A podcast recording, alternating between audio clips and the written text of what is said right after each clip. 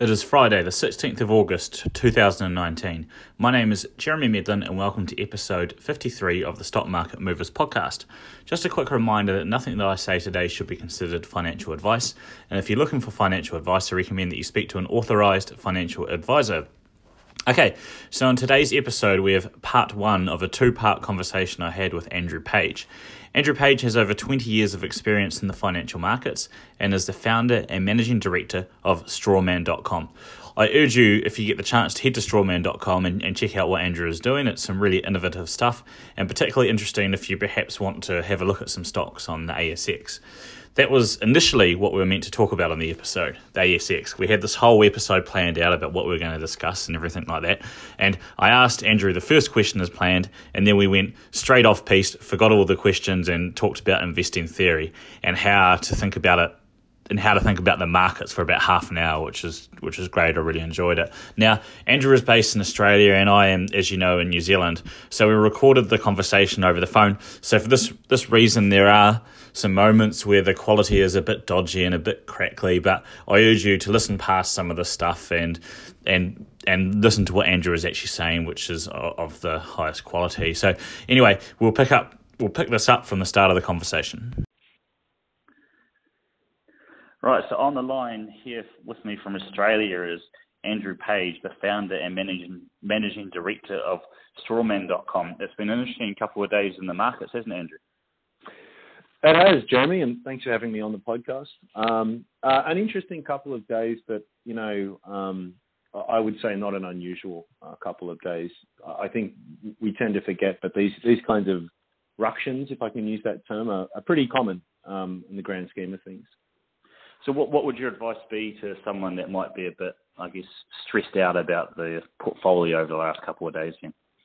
Well, mate, if I if I can put it not too fine a point on it, I'd say, well, what were you expecting? I mean, did you really think you were going to invest in the market and it was only ever going to sail up in a straight line? I, I don't I don't mean to be critical or harsh with that, but but you know that's that's the reality of it. You know, when even when markets are in very strong bull markets, and we're still in a bull market, we're one of the longest bull market runs in history.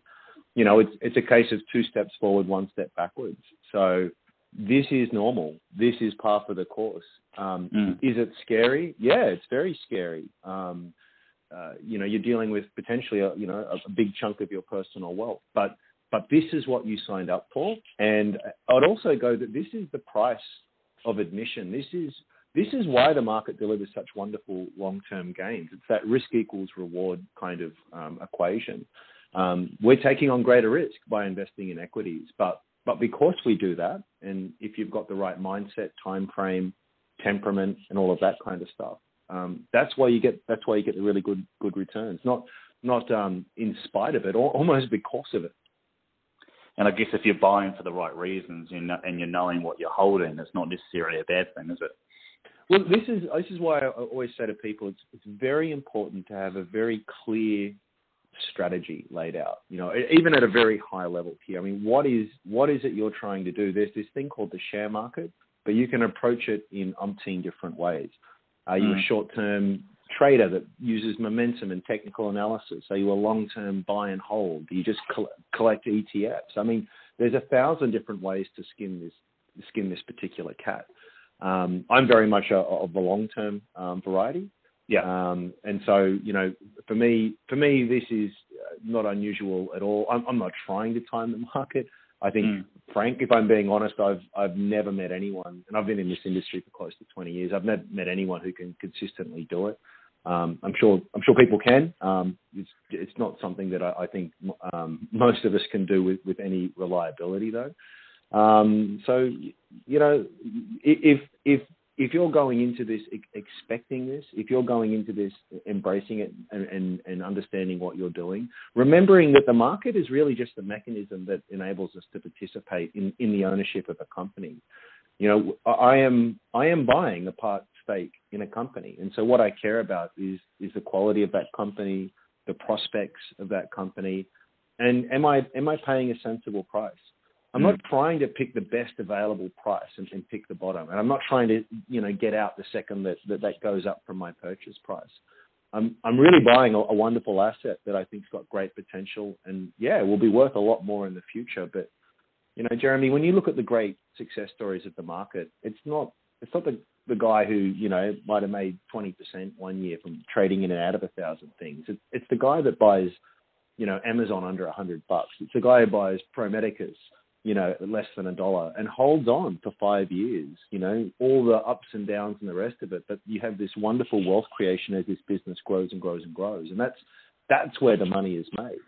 And the best part of that is as well, if you're lazy like me, is that the, the company's doing all the work. You kind of do plenty of work to sort of research it, understand it, and buy it. But then you've got employees of your business and a board looking after it all for you. Um, so really what you want to do is you, you spend your time understanding the business, making a very careful selection, and then just getting the hell out of the way.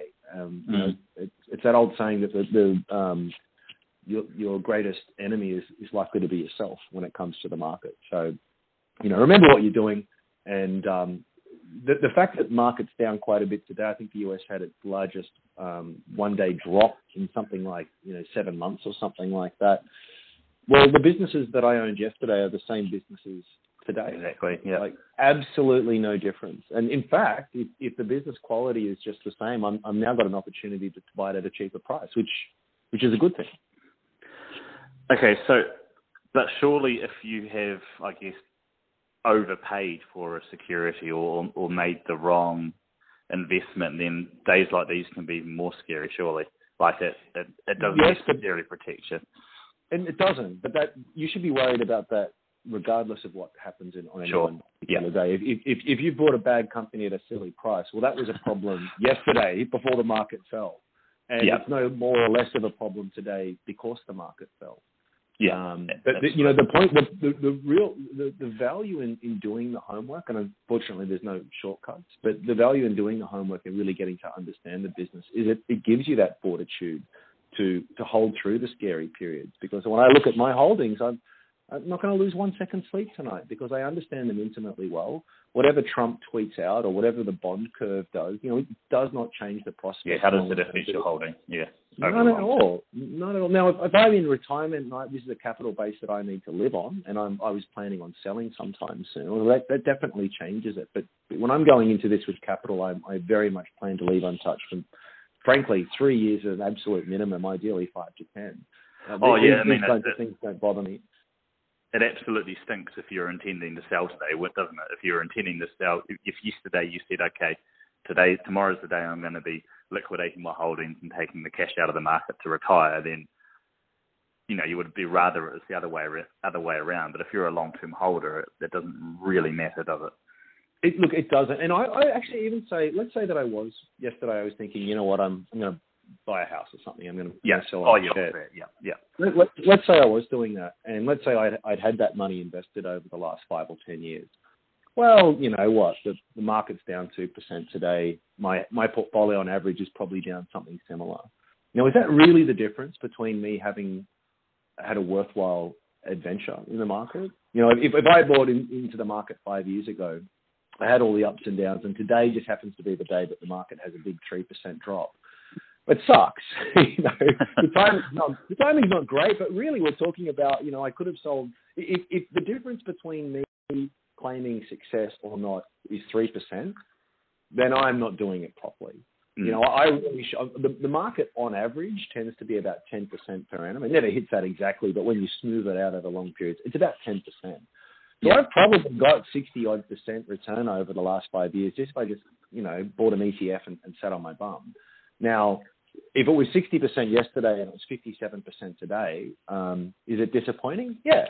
Um, am I am I going to tear my hair out and you know it, it, and lose any sleep? Well, no. It's it's it's almost irrelevant from both from both standpoints, as long as you're doing it properly with the right expectation.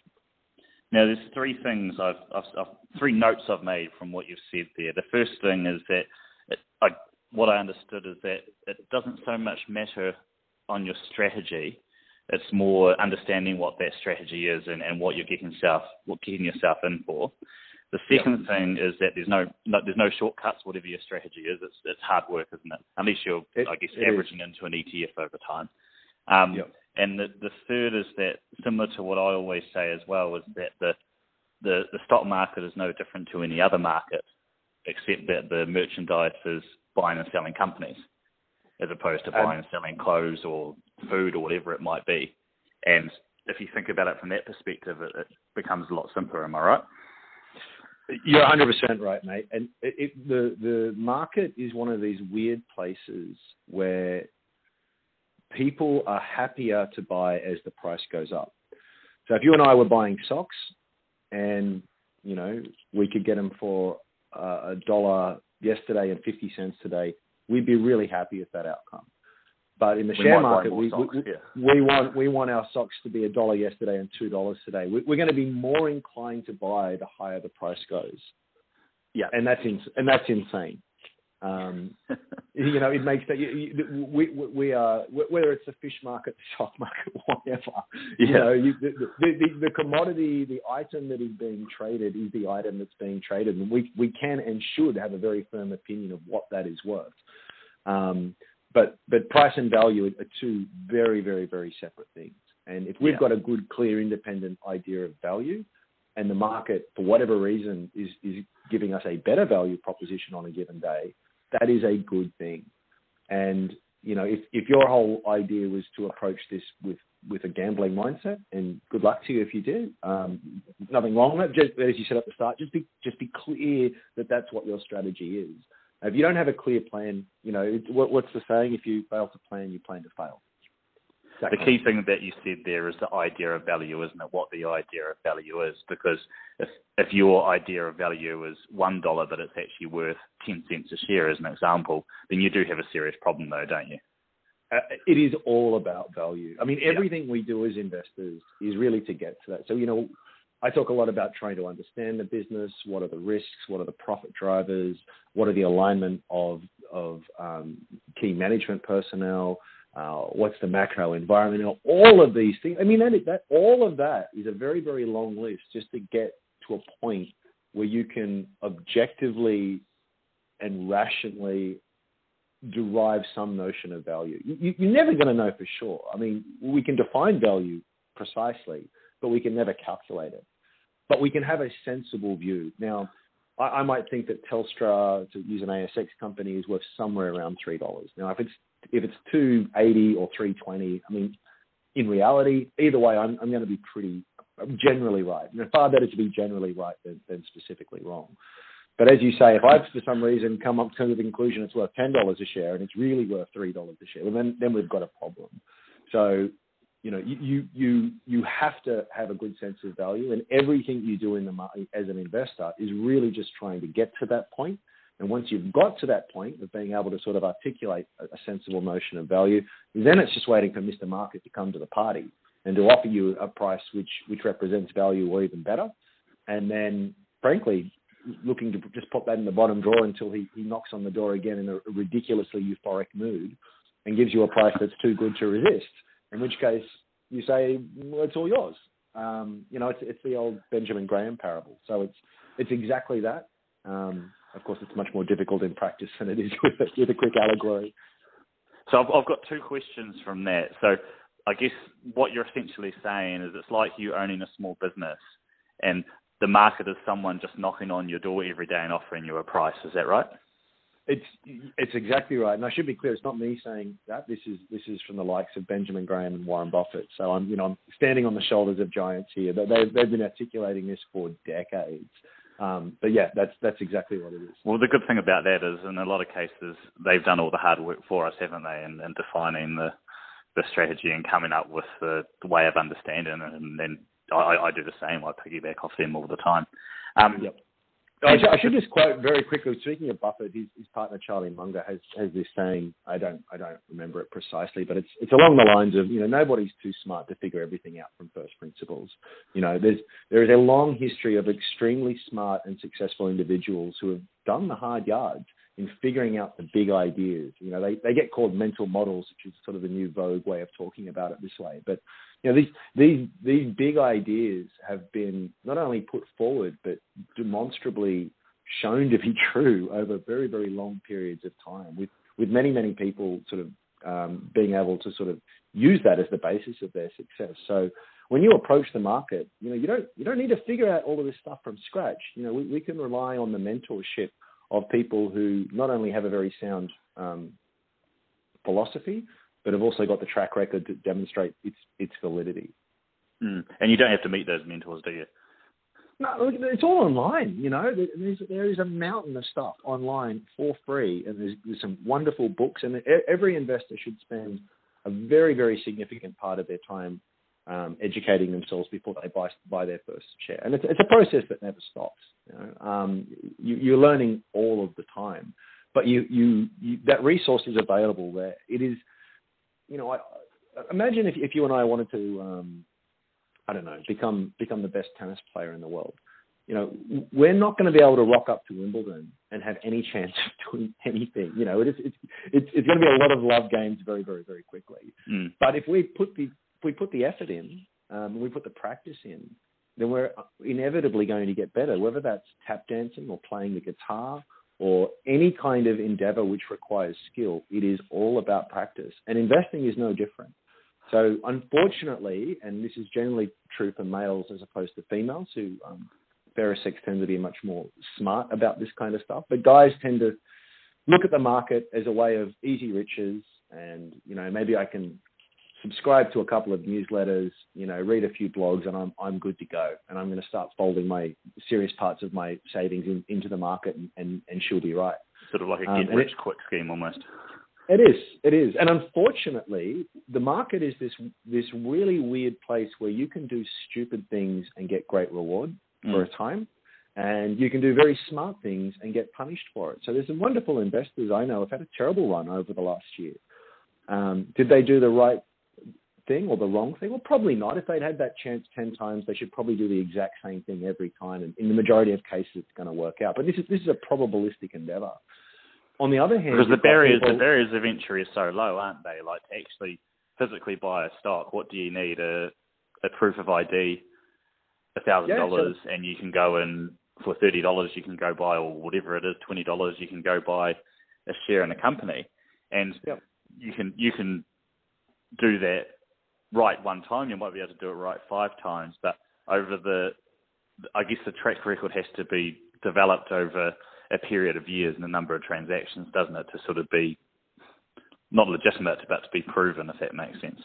Absolutely. I mean, look how many geniuses there were with uh, Bitcoin, to take the classic recent example. I mean, people who had made phenomenal amounts of money. You know, did they know what they were doing, or were they just Johnny on the spot, right place, right time?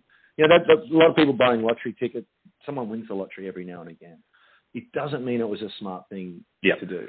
And that's not to say maybe some people did have some really good investment theses there and, and you know executed it well. But I, I, would guarantee you that in the majority of cases, when you've got every single Uber driver and um, you know shoe shine boy out there, sort of you know playing playing the crypto market, then this, this is just pure outright speculation. And if if you treat the the market or any kind of serious investing like the casino, you're going to get the same result.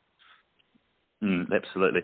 So you mentioned before about you used the example with Telstra, but just take Telstra out of it about buying a stock for three dollars and that's actually worth ten dollars. Mm. Do you do you see that those sorts of opportunities out there? Are, are, they, are they about, or is it is, is that more of a one-off sort of thing, or something you might uh, not yeah. see every day?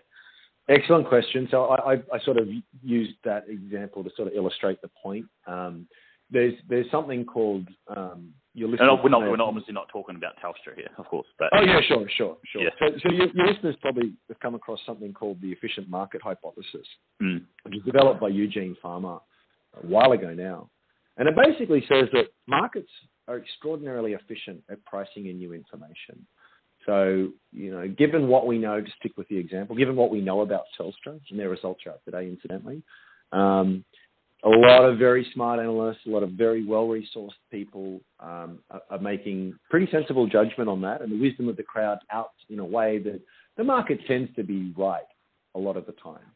So the pure ideologues in the efficient market hypothesis just say it's impossible to actually beat the market because the market's always perfectly efficient. I don't lean that way. I think it is entirely possible to beat the market, but I have a I have a great deal of respect for the market, and I would say that the market is more often than not it is right. So when when are there are there opportunities to buy great companies below their intrinsic value? Yes, there are. Mm. Um, are there opportunities to buy them, you know, 50% below their intrinsic value? Not often, but more often than perhaps you, you might expect. And when those times come, you need to act decisively and, and, and really back the, back the truck up in, in a very significant way. Um, but chance so when you say those when you say those times, do you mean a situation where the entire market is maybe perhaps like March 2009 as an example, where the entire market might be a bit out of kilter? Yeah, um, well, they, they definitely um, uh, fall under that category, but that's probably a one in ten year type event.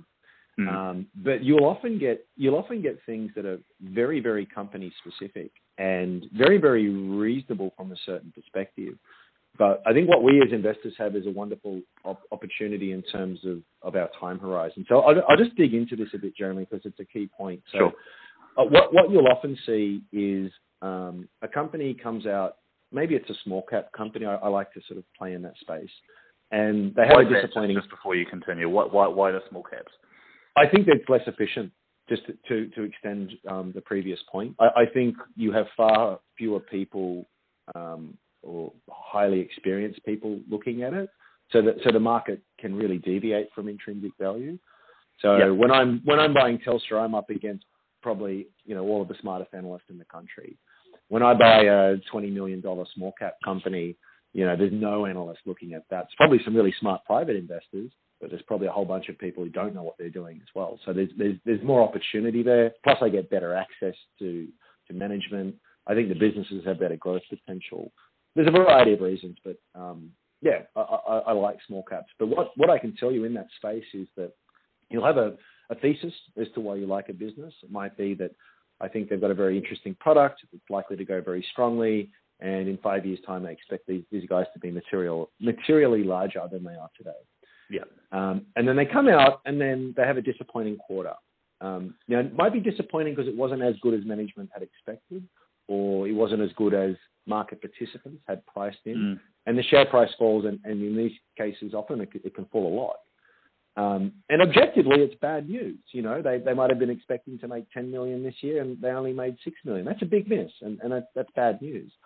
But but often you, there, there's two reasons that that can happen. Anyone who's been in business knows that it's not smooth sailing. You know, it's just it's lumpy by nature. You, you, even people at the top who know the business intimately are going to have an incredibly difficult time forecasting what earnings are going to be 12 months out.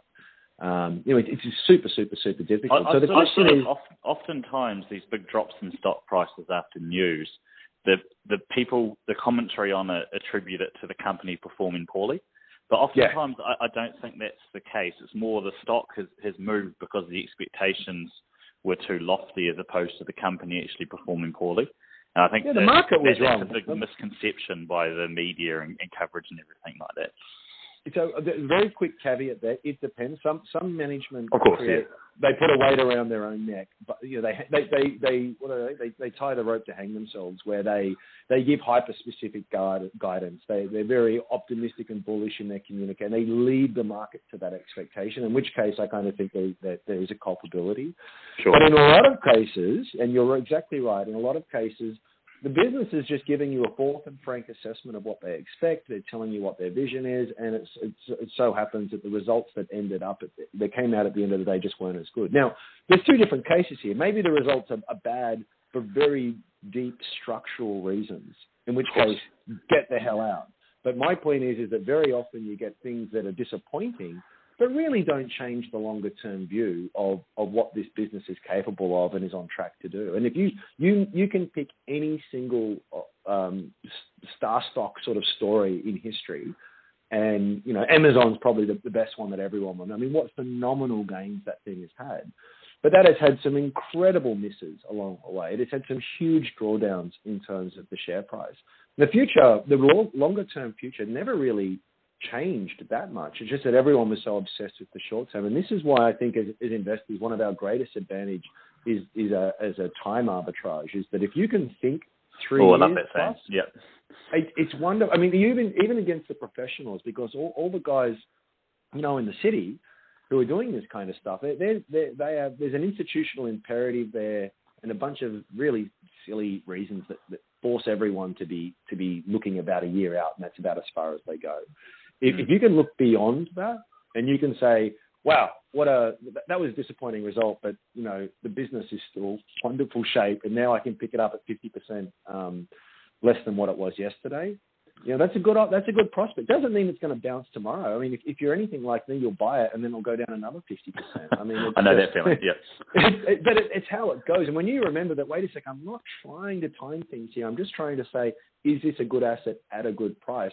If you get that right, and you've got the patience to sort of see that out on the market, you will do well. You, you, you, you're guaranteed to do well.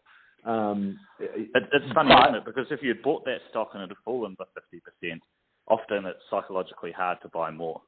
But if you had, hard. were thinking of buying the stock and then it falls 50%, the opposite normally occurs. You're pretty stoked to buy some. Yes. It, yep. It's, and, but in reality, the stock doesn't know that you own it or that, or you don't own it. it, it the business is going to do, and the stock's going to do what it's going to do, isn't it? And even if it did know, it wouldn't care. You know. Yeah. So you're you're 100% right. So so remember, this is this is not. Um, the only times you really should care about the share price is when you're looking to add more to your portfolio or when it's coming time to sell. You know, it all, it all the, the classic example um, is is with property. Now, if you own your house, could you imagine if you came and had um, a valuer knock on your door every day and give you an appraisal? Mm. I mean, your house would be super volatile. Be, uh, you, you, would you would lose you would gain ulcers in your stomach. You would lose a bunch of stuff. You would age very quickly. But but of course, the great thing about property is you only know the price when you buy and sell it. At all other times, this is a rough estimate based on what else is sort of happening in your name. You, don't really have any clue until you test it in the market. So it's so it's not very liquid, but the benefit of that is is that you don't get this constant pricing. So I've often joked that if I was king of the world, my first decree would be to say that the share market is only open one day a year. The only time you can buy and sell your shares is on the, you know, let's call it the 30th of June each year, and uh, you're forced to hold it no matter what in between.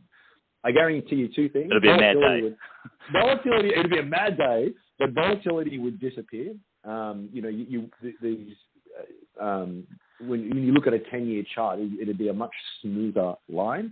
And also, I think people would make much better decisions because mm. they're forced they're forced to look out beyond tomorrow, beyond next week and next month.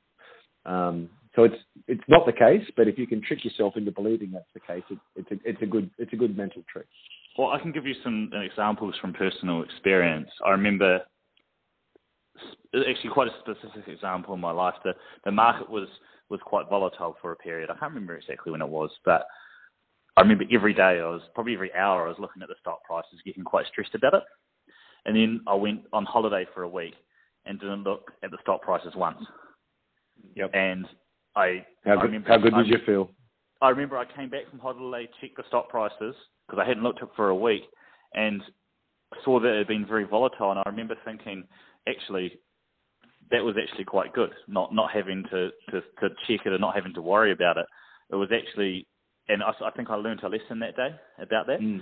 Yeah, yeah. I, I, I, I, agree. it's one of those things that I, have got to. I mean, I do as I say, not as I do. You know, I, I really try to encourage people don't don't check your shares every day. And at the same time, I probably check five times a day because it's on my phone and I, I can't help myself. Um, but but I'd say most people would be the same. Oh, we, we love we love we love to keep score, you know. Um, but but I think you, you, need to sort of develop a bit of an equanimity to it, a, a bit of a um, uh, an almost an ambivalence about it. It's it's it's a curiosity, it's an interest, but it's not life or death. Um, you know, and Lord knows if it is, you, you, you're doing something very. You've structured things in a very risky fashion. If it is. Mm, Right. Thanks again for listening to the podcast. That was part one. I'm going to be in Fiji for all of next week. It's my first holiday in a in a long time. So next week I'm going to be playing part two, which is recorded this week as well. So listen out for next week, and we're going to talk a bit more detail about the ASX specifically and what Andrew's doing at strawman.com as well. So thanks again for listening in. A reminder that nothing either Andrew or I said in the podcast today should be considered financial advice. If you're looking to find out more about the podcast, go to stockmarketmovers.co.nz or find it and give it a like by searching on Facebook. Make sure also to share with your friends. If you want to email me, it is jeremy at stockmarketmovers.co.nz. Once again, my name is Jeremy Medlin, and this has been episode 53 of the Stock Market Movers podcast for Friday, the 16th of August 2019. We see, we'll see you all again next week for part two.